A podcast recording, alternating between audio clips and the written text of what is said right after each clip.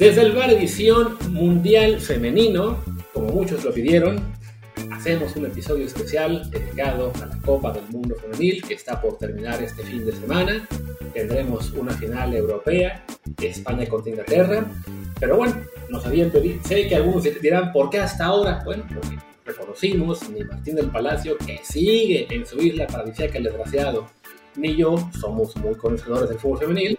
Sabemos que se juega en canchas y porterías iguales que los de los hombres, y lo sabemos porque hubo polémica hace unos días, porque alguien quería que las redujeran y pues ahí le cayó toda la banda para decirle baboso, con justa razón. Y fuera de eso, pues no, no tenemos tanta idea como para aventarnos un episodio. Y bueno, como Martín no está y yo no sé mucho, pues tenemos aquí a una invitada especial, como ha sido la tónica durante la luna de miel de Martín. Está hoy con nosotros Jennifer Cefo, que es eh, corresponsal de varios medios aquí en Europa, de Milenio, por ejemplo, y además está narrando para TSN, cadena canadiense, los partidos de la selección española en español. Jen, ¿cómo estás? ¿Qué tal Luis? ¿Cómo estás? Gracias por la invitación y qué bueno que se hable más del fútbol femenino, sobre todo en estos espacios, ¿no? Así es. Créeme, yo quisiera que, que lo hiciéramos más seguido, pero Martín no quiere, se rehúsa completamente prefiere irse de vacaciones y decir que se va a casar y no sé cuántas cosas antes de hacer un episodio de esto, así que bueno, pues hubo que aprovechar esto. Se terminó casando antes de hablar de esto. Sí, no, se casó hace como un mes el cabrón, estuvimos en su boda y resulta que todavía sigue luna de miel, mira nomás. Pero bueno, antes de seguir golpeando a Martín y empezar también con el tema aquí del Mundial, les recuerdo como siempre que este programa está en Apple Podcasts, Spotify y muchísimas plataformas más por favor, suscríbanse en la que más les guste, de preferencia en esas dos, para que también ahí nos dejen un review con comentario, el review, por supuesto, de 5 estrellas, y que así más y más gente nos encuentre. Como también queremos que encuentren el canal de Telegram de Del Bar Podcast, donde les transmitimos las emociones de muchos grandes eventos, cuando estamos muy, muy generosos y con tiempo además estar ahí charlando sobre ello. Pues bueno, ahora sí, hablemos de Copa del Mundo. Se está jugando en Australia y Nueva Zelanda en horarios bastante eh, complicados para el público mexicano. He visto a varias de las compañeras de, de Televisa y no me acuerdo de otras cadenas en Estados Unidos que están sufriendo con el tema de tener que levantarse a las 2, 3 de la mañana para narrar. Jen está aquí en España, en Barcelona, lo tiene un poquito menos complicado, pero bueno, de todos modos sí, este es, eh, es un mundial, es creo yo también, por lo poquito que he podido escuchar, una Copa del Mundo que está empezando ya a, a romper barreras, a llegar a más público. Creo que el, el, nivel aparentemente ya está también siendo cada vez mejor. Jen, ¿tú cómo lo ves? Pues fíjate que sí, aunque los horarios tampoco acá en, en Europa han sido de lo más cómodos, sobre todo porque hay partidos que son entre semana y son muy temprano y por mucho que estemos de vacaciones, hay mucha gente que también está trabajando a esa hora y entre una cosa y otra, o sea, ¿quién se levanta a las 3 de la mañana o a las 7 de la mañana para poder ver los partidos. Pero bueno, hay mucha, mucha afición, lo voy a decir ya así de plano, hay mucha afición que está, que está muy metida, muy, muy metida en este mundial. Es un mundial eh, un tanto, no quiero decir atípico, pero ya lo dije, eh, se está viendo mucho, ha tenido muchísima participación del público, sobre todo Australia, que ha sorprendido cómo, cómo, han apoyado a las Matildas. Es impresionante la gente que ha salido a la calle, a donde están los FanFest, eh, apoyar a la selección, ¿no? Y sobre todo se quedan al segundo partido, porque si ya vieron uno, pues mira, me sigo y veo el otro, ¿no? Y lo mismo pasaba en, los centros comerciales eh, de Vietnam, que se vean las imágenes de la gente alrededor de una pantalla, celebrando, gritando los goles, hombres, mujeres, niños. Eh, es impresionante cómo ha crecido, cómo ha crecido a nivel mundial el fútbol femenino y sobre todo el nivel de las jugadoras, ¿no? Obviamente hay selecciones que las hemos visto que les falta que les falta todavía ese crecimiento. Yo lo tiro más a lo que es el fútbol profesional como tal, porque hay que recordar que muchos, muchos lugares del mundo todavía, todavía no es profesional el fútbol femenino. Y mira que aquí en España solamente hay algunos equipos que son profesionales, no todos. Y eso pasa mucho, por ejemplo, eh, selecciones como, como Costa Rica, que la vimos eh, tener un buen fútbol, pero no a nivel de una selección tan profesional como son las japonesas, como son las suecas, como son las suizas, como son las inglesas, como son eh, ahora las españolas. ha habido un cambio muy radical, tanto que antes lo profesional, o sea, lo que se tomaba incluso en Europa, por ejemplo en España, como el fútbol profesional, que las jugadoras salían ya a hacerse profesionales, ya después de tener un buen recorrido, por ejemplo en España, era, llegaban a la liga eh, de Estados Unidos o a la liga alemana. O sea, yo me acuerdo todavía en 2004, cuando las estrellas eran Mia Hamm, Brigitte Prince, eh, estas futbolistas que podían ganar todo, que eran como las, las que las niñas en aquel entonces tenían como referente, pero eran referentes simplemente de las estadounidenses, de las alemanas, de las, de las suizas, que eran las que podían presumir de tener eh, grandes dotes de, de, fútbol femenino, ¿no? O sea, que realmente se desarrollaba el fútbol como hoy lo estamos viendo en muchas partes del mundo. Entonces, lo que estamos viendo ahora, estadios llenos, fan zones llenas, no solamente en Australia y en Nueva Zelanda, sino en varias partes del mundo. La verdad es una, es una alegría, lo voy a decir así porque es así, para todos los que hemos estado como impulsando el fútbol femenino desde hace años. Es una alegría ver que esto está creciendo, que se está tomando en serio y que se le está dando ese grado de, de profesionalismo que antes, antes no tenían las mujeres para desarrollarse en este deporte.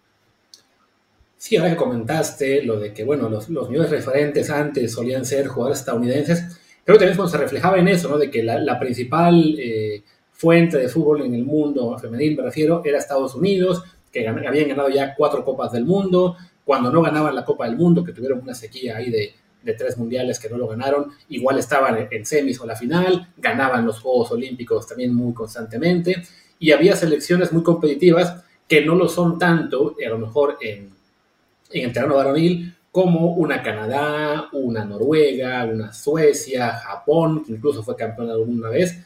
Y como dices, era un poco eso de que todavía no era el fútbol femenil eh, profesional en la mayor parte del mundo, y creo que esta es, el primer, es la primera Copa del Mundo en la que ya se empieza a ver ese avance, sobre todo, supongo, impulsado desde Europa, donde ya empieza a haber más ligas que, que se toman en serio lo que es el profesionalismo, que ya tienes la Champions League como un torneo femenino también con más prestigio, cada vez más clubes, ya sean este, españoles, por ejemplo, el Real Madrid, no hasta, hace no mucho, ni siquiera tenía equipo, acabó comprando franquicia literalmente a la, a la mexicana, para, entrar a la Liga Femenil, eh, que también ya, le invirtió.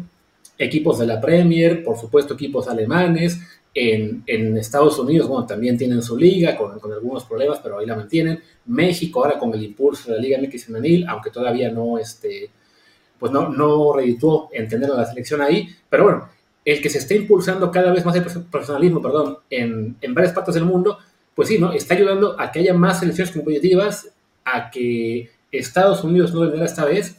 Y como decías, ¿no? Se, se ve más marcada la diferencia con selecciones como Costa Rica o algunas otras que no tengan aún profesionalismo, pero también eso nos da a pensar que, bueno, el margen de mejora todavía es bastante alto, ¿no?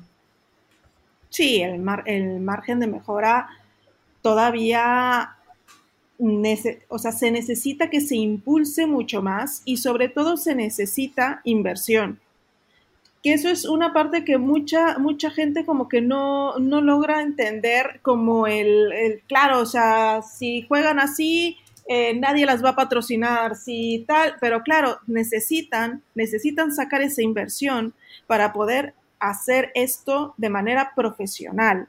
Y lo que decías, ¿no? O sea, en Estados Unidos, hace años, de manera profesional, era el fútbol femenino el que se desarrollaba, lo que ellos llaman el fútbol soccer, ¿no? Era el fútbol femenino a nivel más profesional, empezaban como cualquier, como cualquier deporte en Estados Unidos, ¿sabes? A nivel colegial, iban subiendo, iban subiendo y lo jugaban a nivel profesional. Por eso había tantas referentes antes en el fútbol eh, femenino de Estados Unidos. Los hombres jugaban el fútbol americano y el béisbol y el básquetbol y las mujeres jugaban fútbol, bueno, soccer, si lo queremos decir así. Y lo mismo pasaba en Alemania.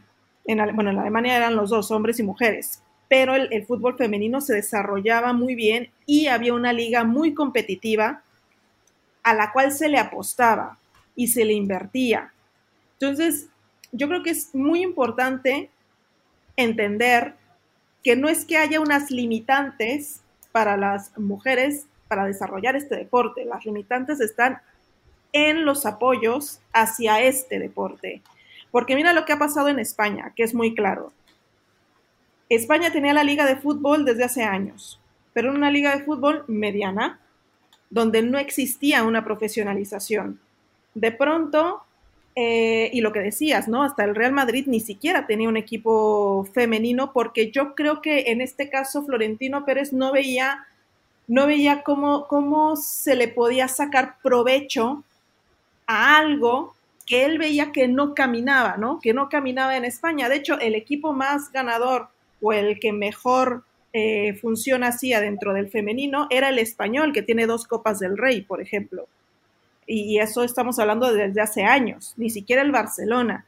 El Barcelona de unos años atrás dijo, vamos a profesionalizar esto, vamos a hacer que nuestras jugadoras tengan las mismas condiciones que el equipo masculino. Pero te estoy hablando de hace, me parece que son siete años.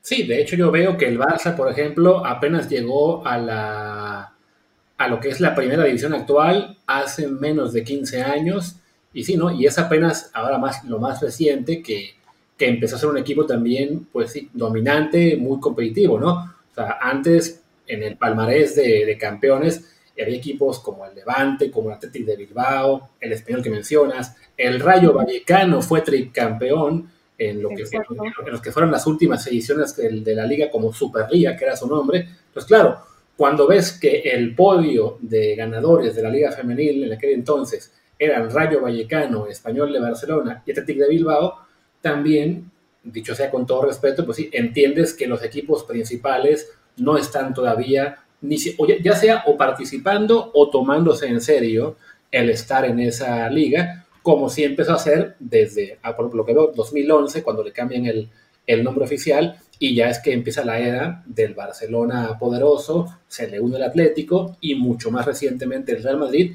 que aún no ha sido campeón a nivel femenil. Exacto, para el Real Madrid es muy reciente, pero si te fijas en el potencial que hoy tiene ese equipo, en tres años, en tres años el Real Madrid ha hecho un equipo que ya compite en Champions League. El Atlético de Madrid fue el primer equipo que hizo semiprofesional en la liga y es el equipo que competía a gran nivel, fue el gran ganador de muchas cosas. Después el Barcelona dijo, no, no, no, esto vamos a poner orden y vamos a hacer el equipo profesional. Las jugadoras llegan a tal hora, desayunan en el club, van a tener nutriólogos, van a tener fisios, van a tener doctores, van a tener gente que se dedique día y noche a ellas y las vamos a sacar de trabajar, porque las jugadoras de, de fútbol normalmente tienen, estudian, trabajan y juegan al fútbol. No se dedican solamente al fútbol. Y en el momento en que el Barcelona hizo eso, se clasifican a una Champions League, empiezan a subir. Fue el primer equipo en España en ganar una Champions League, bueno, en clasificarse incluso en una final de la Champions League.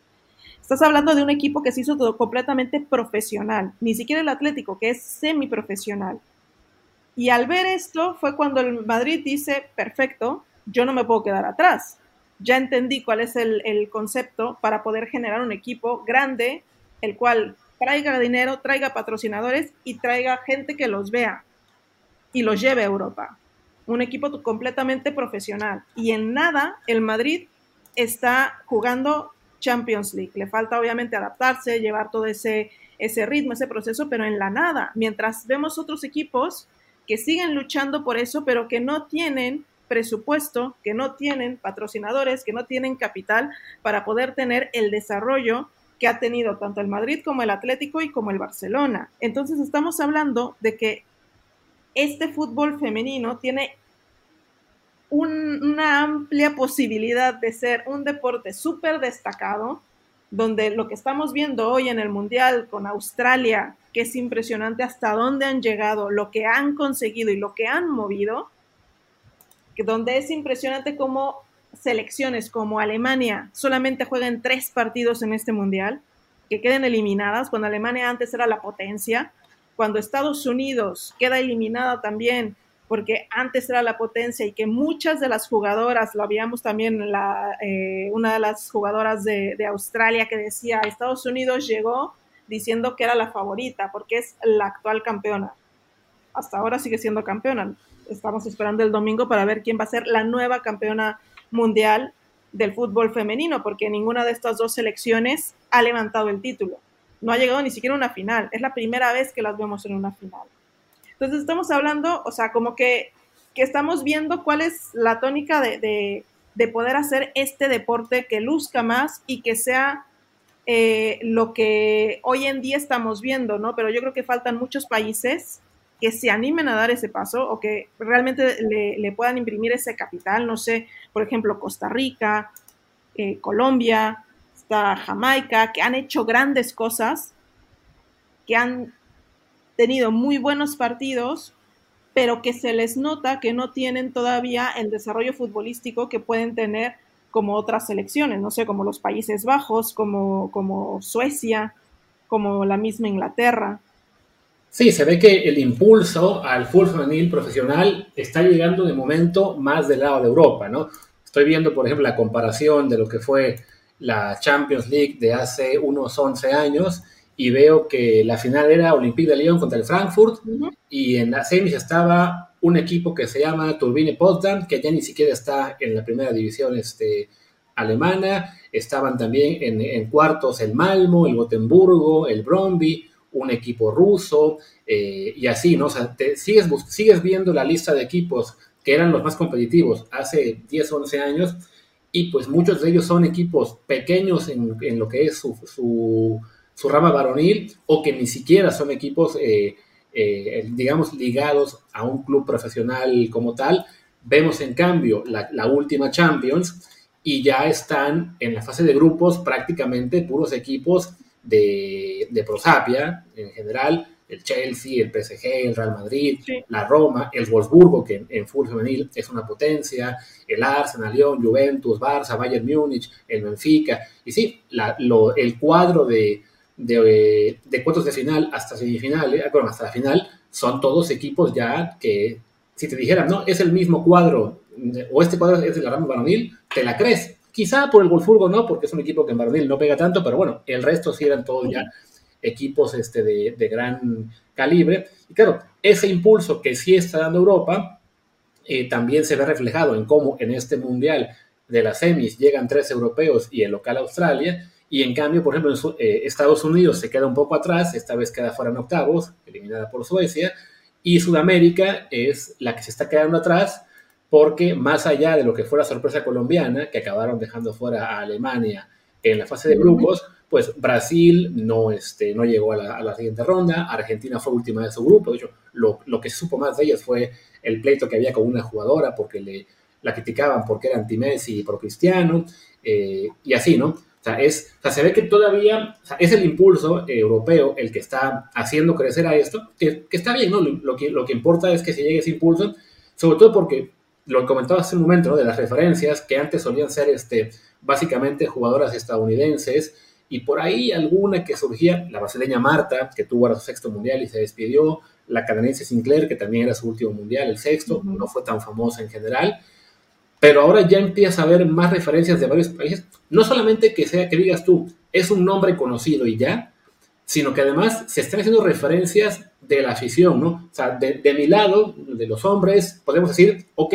yo tengo muy claro quién es Alexia Putellas, y por lo que veo mucho en las redes, en fotos, en videos, en, en medios, sobre todo para muchas niñas, se convierte esa Alexia Putellas y otras jugadoras más en sus referentes. O sea, ya no va a ser una niña a la que le gusta el fútbol y su ídolo principal es Messi o Cristiano o los que fueran antes. No, ahora también es una mujer la que es su referencia principal, ¿no? Claro, claro, lo que te decía, lo que veíamos hace en, en, lo, en el 2000, que veíamos en Estados Unidos con Mia Hamm, que era como la referente de todas las niñas eh, de Estados Unidos o en Alemania, Brigitte Prinz, que en su momento fue seleccionada como la mejor jugadora del, del mundo, pero claro, les daban estos títulos como de, ah, mira, esta es la mejor jugadora, pero no había nada, nada oficial que dijeran, ella fue elegida como la mejor jugadora del mundo. Incluso, si, no, si nos vamos no muy lejos, en 2017, Lick Martens eh, la jugadora em, de los Países Bajos, fue seleccionada mejor jugadora del mundo, después vino a jugar al Barcelona, pero ella no tiene un balón de oro, porque todavía no se daba, y estamos hablando del 2017. En 2018 fue cuando se instaura el balón de oro y la primera en, llevárselo es eh, Ada, Ada Heidelberg, que es ese momento que vemos en la televisión, además grotesco, del presentador diciéndole que bailara.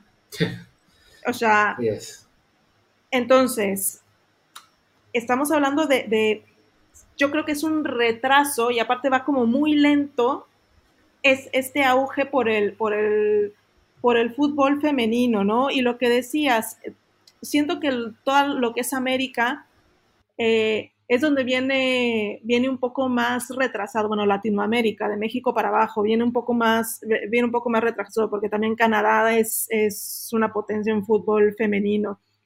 Y lo que, lo que vimos en, con Colombia, lo que hacía esta Linda Caicedo, eh, lo que hizo Catalina Usme, eh, que veíamos una selección realmente con ganas, con ganas de demostrar futbolísticamente siento que les faltaba algo que habíamos visto en otras selecciones, ¿no? Pero trataba de demostrar que estaban ahí, que estaban creciendo y que tenían muchas bases, igual no todas, pero muchas bases para poder competirle a cualquiera a cualquier equipo europeo, ¿no? A cualquier selección europea. Y, las vimos, lo que decías, ahí triunfando haciendo un extraordinario, un extraordinario mundial. Lo vimos ahí eh, eh, con las alemanas, que fue impresionante también ver cómo Alemania caía, caía en la fase, en la fase de, grupos.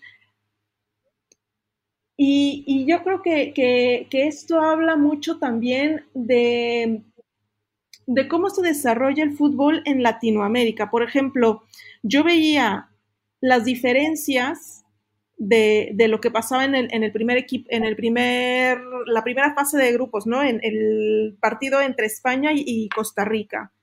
Una España que fue totalmente superior a Costa Rica y también cuando veías hacia atrás de cómo habían llegado estos equipos y la promoción que se le había hecho a los equipos dentro de sus países para decir, mira, estamos en una Copa del Mundo o sea, de pronto veías la que está peleando por el balón de oro, eh, la doble balón de oro que está junto a la que ahora quiere llevarse el balón de oro. La, ¿Sabes? O sea, las campeonas de la Champions League vienen de ganar un triplete, vienen de hacer, y esa era España. Y de pronto veías a, Costa Rica y era las mujeres, o sea, era el lema de la, de la misma federación, las mujeres que van a representar a las mujeres de Costa Rica, perdona, son las mujeres que van a representar en una Copa Mundial a Costa Rica, porque están representando un país, pero cuando estamos viendo que seguimos envueltos eh, en, ese, en ese punto de somos mujeres representando mujeres, no, somos, son deportistas representando a un país. Claro. Y esas deportistas representando a un país deben de tener todos los apoyos para poder representarlo al mismo nivel de los países a los que se van a enfrentar. Por algo se está peleando estar ahí, por algo se están dando como, como todo ese esfuerzo para llegar a una Copa del Mundo. Y yo creo que una Copa del Mundo es lo que estamos viendo ahora, no es una Copa del Mundo la que te vas a pasear, es una Copa del Mundo en la que vas a competir y que vas a luchar por ganar algo. Pero no podemos tener a dos selecciones tan distintas dentro de un solo mundial. Y creo que esto, esto es lo que debemos de, tratar de pelear, avanzar en este deporte, ¿no? O sea, mientras unas están hablando de balones de oro, de campeonatos, eh, de MVPs, de tal, las otras están hablando de hacer un esfuerzo por su país, por las mujeres de su país. Entonces, ahí sí yo creo que Latinoamérica va muy atrás, porque ahí es donde yo veo la falta de apoyos hacia este deporte. A pesar, por ejemplo, México, México ya tiene una liga profesional, ¿por qué no estamos en el Mundial? No es posible que antes siempre íbamos a los mundiales y ahora que tenemos una liga profesional, que tenemos una liga que tiene un equipo por cada equipo masculino que lleva años existiendo, ¿cómo es posible que no hayamos calificado a un mundial? Cuando antes sí lo hacíamos, cuando antes no teníamos a las niñas jugando cada fin de semana, a estas mujeres todos los días entrenando. ¿Qué está pasando en México para que no para que haya este retroceso a nivel selecciones, porque es un retroceso, cuando deberían de tener ya la capacidad o los medios para poder estar ahí, ¿no? Y tampoco estamos hablando de una liga que sea mala, ni que no sea vista, que no sea apoyada, porque lo hemos visto que está tomando muchísima fuerza. Y hemos visto jugadoras como eh, Pereira, que eh, fue del Barcelona al América o a Jennifer Hermoso, que Jennifer Hermoso México le cambió la vida. Eso hay que también que, destacarlo. Jennifer Hermoso aquí estaba eh, en una situación complicada porque sentía que no estaba igual de valorada que antes mientras estaba en el Barcelona. Tuvo un año bastante complicado cuando decide irse y eh, además que venía todo este conflicto con la selección española, irse a México. Y cuando se va a México, acá se dijo que su carrera se acababa, que ya no iba a volver a estar en la selección. O sea, venía de, un, de una crisis, de una crisis deportiva y emocional muy grande. Y de pronto México le dio un empujón, México la sacó y, y ella lo, misma lo dice. Llegué a jugar fútbol a México y me renové. O sea, México le dio eso que de pronto aquí eh, la consumió. ¿Cómo es posible que estemos haciendo jugadoras excepcionales o que le recordemos a jugadoras excepcionales que son excepcionales, pero que México no esté participando en un mundial? Aquí está fallando algo, pero de atrás, yo creo. Dentro de dentro del ecosistema del fútbol, los que deberían de hacer que esto vaya para arriba, siento que, siento que están haciendo que, vaya un poco para atrás en esta situación. No sé qué opinas tú. Sí, de hecho, justo te quería preguntar por ahí cuál era tu perspectiva de, lo que sería, bueno, México, evidentemente, no, no calificó a esta Copa del Mundo. Recordamos que el año pasado se jugó el premundial en México y que fue un escándalo por la forma en que se perdió ante Jamaica, recuerdo, Supongo que también Haití, ya no, lo mismo y no en ese punto, que ambos, estuvieron en este mundial. Y sí, sorprende porque, como dices, ¿no? Es una. El fútbol mexicano femenil dice, ok, está viendo una liga que se creó hace unos pocos años, que empezó siendo, recuerdo, una liga en la que ni siquiera podían jugar mexicoamericanas, eh, que no había evidentemente tampoco lugar para extranjeras, que tenía límite de edad muy cortito y que poquito a poquito se ha ido ampliando el, cupo a jugadoras un poco más mayores otros países, que uno dice, bueno, la liga está entonces también eh, creciendo, la competitividad está siendo más, este, más, más fuerte. No hace mucho hubo algunas giras de equipos europeos por México y, y bueno, evidentemente ganaron los europeos, pero, pero no, no se veía tal diferencia de nivel. Y claro, de repente te das cuenta de que México queda fuera del Mundial con un resultado además realmente malo, al mismo tiempo que, por ejemplo, se gana este año el, el campeonato sub-20 de la CONCACAF, del cual se había sido subcampeón los anteriores, también campeón en el 18. Veo que la sub-17, bueno, recordemos, la sub-17 fue subcampeona del mundo hace, hace cinco años. Entonces, la, base de esa generación que fue subcampeona, uno pensaría también que, que ya están para llegar varias de ellas a la selección mayor. Pues sí, bueno, me sorprende, ¿no? Mi, mi perspectiva desde fuera, sin, sin conocer mucho, es, bueno, no se llegó porque fue un muy mal premundial el año pasado, porque hubo problemas que ya conocemos un poquito de pasada algunos. Eh, ya este, tú me podrás ampliar un poquito lo que ocurrió. Pero siento yo, insisto, desde fuera, que se puede ser optimista para el siguiente ciclo mundialista. ¿Tú consideras que más bien tendríamos que preocuparnos porque se podía perder lo poco avanzado? No que se pierda lo poco avanzado.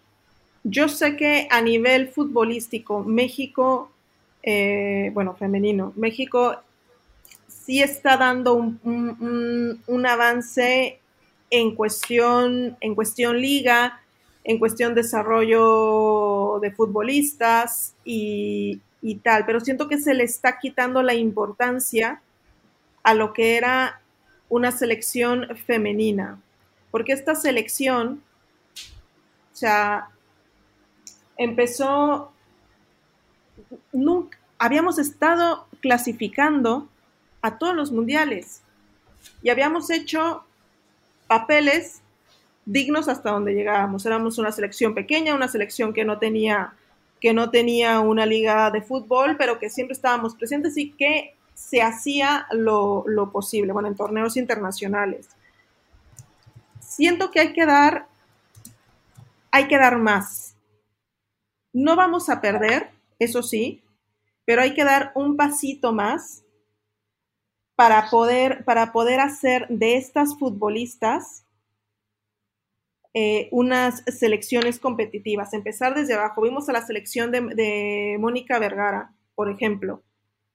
Eh, esta selección eh, menor que hizo un gran trabajo, que, que, empezó a crecer, de pronto le empezamos a ganar a Estados Unidos. Yo me acuerdo que antes era imposible ganarle a Estados Unidos y a Canadá, estamos hablando del año 2000 y poco a poco fueron creciendo, creciendo, creciendo. Se le ganó mucho antes de que hubiera liga y de pronto ves a una, una, selección que va haciendo cosas nuevas, que va dando pasos agigantados, que llega aquella jugadora que también se esforzó muchísimo por conseguir muchos triunfos con la selección y dar a conocer una selección mexicana que estaba también ahí medio rezagada y, llevar a una selección juvenil, como lo hizo Mónica Vergara, a estos títulos y de pronto nos quedamos sin mundial. Yo creo que se necesita mucho apoyo, mucho, mucho apoyo. No creo que vayamos hacia atrás, pero sí que se necesita apoyar más. Porque esto es, esto es, esto es como un juego, ¿no? De, de, ajedrez, ¿no? Vas poniendo tus piezas, tienes a todos los jugadores, todo va jugando, pero de pronto ya al final es como de tiraron al caballo y se acabó. Y no, o sea, necesitamos eh, técnicos capacitados, gente que esté que esté por la labor de construir. Y yo creo que en este sentido, todo lo que es selecciones menores, todo lo que es selecciones femeniles, se le tiene que apostar muchísimo para que el fútbol de México tenga ese, ese desarrollo. Yo creo que estamos ahí, yo creo que México va a estar ahí, que tuvimos, lo que decías, un año muy complicado a nivel selecciones, bueno, y que todo va al final a sanar y empezar a, avanzar, pero, pero creo que hay muchas futbolistas capaces de poder estar en un mundial. Para mí es una sorpresa que este mundial no hayan estado ahí, no hayan podido conseguir las cosas. ¿Sabes? Cuando, cuando se veía realmente un desarrollo o un potencial distinto a lo que veíamos hace años, cuando ni siquiera teníamos una liga. Ya. Y bueno, parte de lo que será el esfuerzo por apoyar al fútbol femenino en México y por hacer un papel destacado al siguiente, en el siguiente mundial sería conseguir la sede, que según veo, eh, México, junto a Estados Unidos, es una de las cuatro candidaturas que se van a analizar en el, en el próximo año. También está una candidatura de Brasil, una de Sudáfrica y una de Bélgica, Alemania y Países Bajos. Entonces, en mayo del año que viene es cuando se decide quién se queda con la Copa del Mundo. Yo supongo que por un, que, la, que la Copa Varonil se juegue un año antes en México, Estados Unidos y Canadá podría servir como, como ventaja en cuanto a tendremos toda la infraestructura ya hecha eh, y de sobra para, para, la Copa del Mundo, al tener que ser la varonil aún un torneo eh, más grande con 48 equipos. Y al mismo tiempo, jugará quizá en contra, bueno, pero ya le dimos esta Copa del Mundo a esos países, le toca ahora a otros eh, en otras latitudes, ¿no? Pero bueno, habla bien por lo menos de que se haciendo el esfuerzo de conseguir la copa Esperemos que se consiga para que sí esto obligue a las autoridades mexicanas a tomárselo muy en serio. Eh, y si no, que no se tire por la borda todo esfuerzo que se haga mientras tanto, ¿no? Sí, sí, sí. Mira, ahorita que decías lo de, lo de sumar las elecciones, o sea, vemos lo que está ocurriendo con este mundial y que antes eran 24 países los que participaban y ahora son 32, ¿sabes? O sea, de seis grupos ahora hay ocho, o sea, se va haciendo más grande. ¿Por qué? Porque hay mucho más nivel dentro de este, de este fútbol femenino y da, y da para que se vean buenos partidos, para que sea un buen espectáculo, para que sea un buen entretenimiento y que siga, y que siga creciendo. Y al final es esto, cuando, cuando tú planeas tener un, un mundial femenino en dos, en dos sedes, o sea, te habla también del crecimiento que puede llegar a tener de aquí al siguiente mundial, ¿sabes? Porque además eh, hay muchas selecciones que de la nada, o sea, lo que decíamos, Jamaica, por ejemplo, Colombia, eh, la misma España, o sea, que de la nada han tomado tanta fuerza y han crecido tanto en lo mínimo en tan pocos años que también es, para resaltar eso, ¿no? Cómo, hay, hay países que, de pronto, que de pronto han tenido ese impulso y se han ido hacia arriba. O sea, por ejemplo, Japón, Japón nunca, o los Países Bajos, nunca han faltado una Copa del Mundo. Desde 1991 han participado en todas. Siempre se clasifican. España se clasificó hace tres, por ejemplo. Desde Canadá 2015 jugó Francia eh, 2019 y ahora está compitiendo en esta. ¿Sabes? Es como, como que van ahí en un, en un proceso, en un proceso que, que las está impulsando de una manera, o sea, lo que ha conseguido Jamaica, lo que decías, lo que consiguió Jamaica, o sea, que con CACAF tuviera ese pase directo entre Estados, Estados Unidos y Jamaica fue algo que, que muchos no nos podíamos imaginar hace tiempo que, pudiera haber pasado, ¿no? O sea, son, son situaciones a destacar y, lo mismo que decías, o sea, una, una sede, una candidatura mundial femenino con dos sedes, como lo estamos viendo ahora, que es Australia y Nueva Zelanda, o sea, ya, ya te está hablando de la cantidad de países que son aptos para desarrollar un muy buen espectáculo.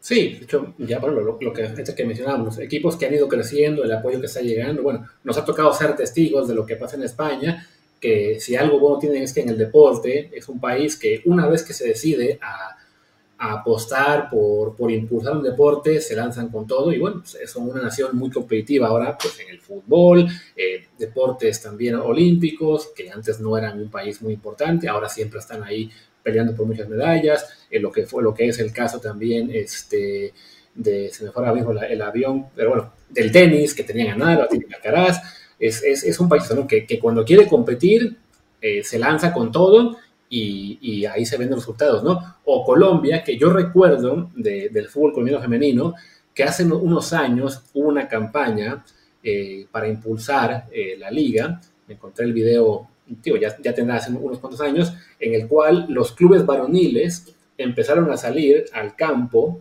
con solo la mitad del escudo.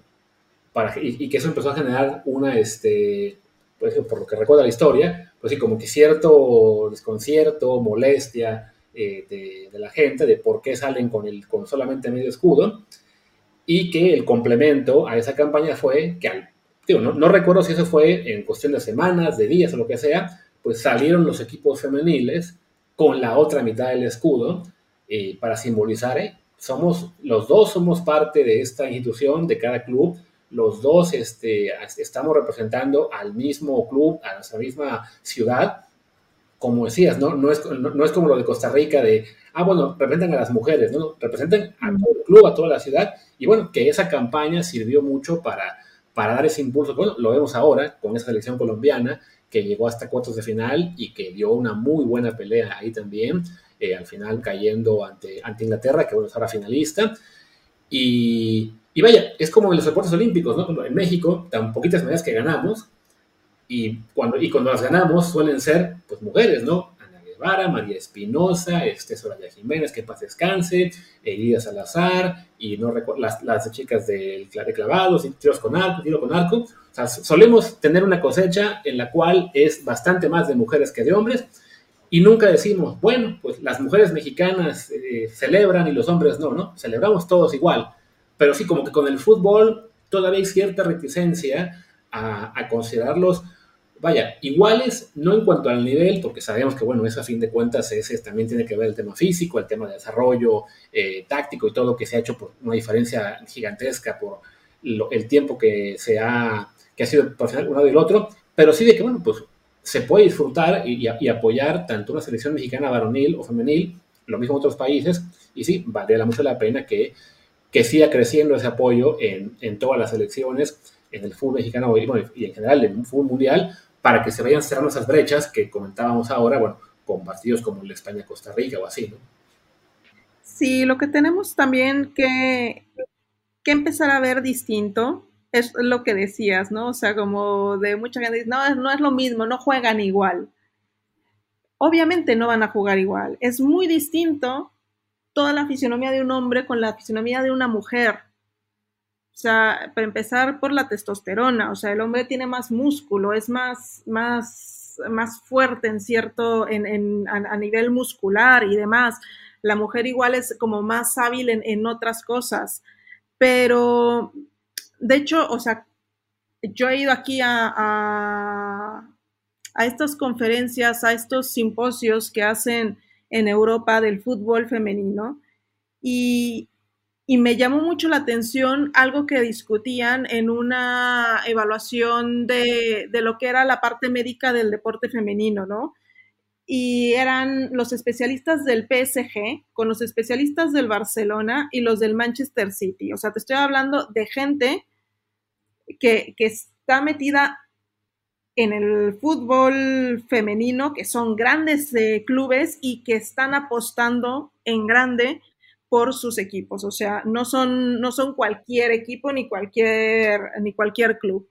Y justo hablaban de eso, de la condición de, de la mujer para desarrollarse dentro de un terreno de juego. Y hay muchas cosas que ellos decían que no están estudiadas para el físico de las mujeres y que si estuvieran estudiadas, o sea, pero esto ya es un desarrollo em, médico a nivel mundial, ¿eh? O sea, si estuviera todo esto estudiado, la forma de la pisada, el cómo se corre, la posición, em, incluso eh, la mujer pierde cada mes mucho hierro por cuestiones naturales. Y esa pérdida de hierro, mientras la estás perdiendo, puedes tener unas lesiones de isco que un hombre no las va a tener, de isquios. Entonces, eh, todo eso no está investigado. La ciencia no lo investiga porque todo el desarrollo eh, deportivo que se ha investigado es en la fisionomía del hombre. Entonces, ese retraso, que igual o como se ve distinto, porque como no es que no son capaces de pegar así, no, ni siquiera es, es que no está estudiado cómo se debe desarrollar. Y por ahí es donde están empezando los grandes clubes de fútbol para hacer todas estas investigaciones científicas, para llevar el cuerpo de la mujer al desarrollo que necesita tener sin lesionarlo, sin obligarlo a tener cosas que, eh, eh, sabes, como unos esfuerzos físicos que de, pronto no deberían de tener. Y poderlos llevar al máximo. Todo esto no está estudiado. Y se ve como que, uy, es que no juegan igual, no, no vamos a jugar, ni, levantan las pesas igual, igual no, nada. No, pues igual y no, porque no está estudiado, porque resulta que los científicos siempre se han basado en el cuerpo masculino. Entonces, hay mucha tarea todavía que hacer y en vez de, criticar muchas veces de cómo se lleva el desarrollo, hay que apoyarlo. Porque hay muchas cosas detrás que luego la gente no lo ve de frente, ¿sabes? Entonces, todo eso hay, hay que como que tener una conciencia, una cultura muy grande sobre, sobre lo que puede desarrollarse dentro de una disciplina deportiva. Estoy hablando tanto masculina como femenina. Entonces es eso. Cada, que escucho yo algo a, alguien decir, es que no juegan como los hombres, pues no, o sea, no. Y no va a pasar así. pero podemos tener el mismo potencial. Lo que pasa es que ese potencial hay que estudiar cómo llegar a ello, cómo llegar hasta ahí, pero no quiere decir que no podamos de nuestro amigo censurado. No vamos a hablar en este momento de lo más de fútbol, pero bueno, eh, ya para ir cerrando, eh, porque bueno, estamos grabando esto en un miércoles a medianoche, entonces Jen, después de estar narrando partidos y todo, supongo que tenía que descansar.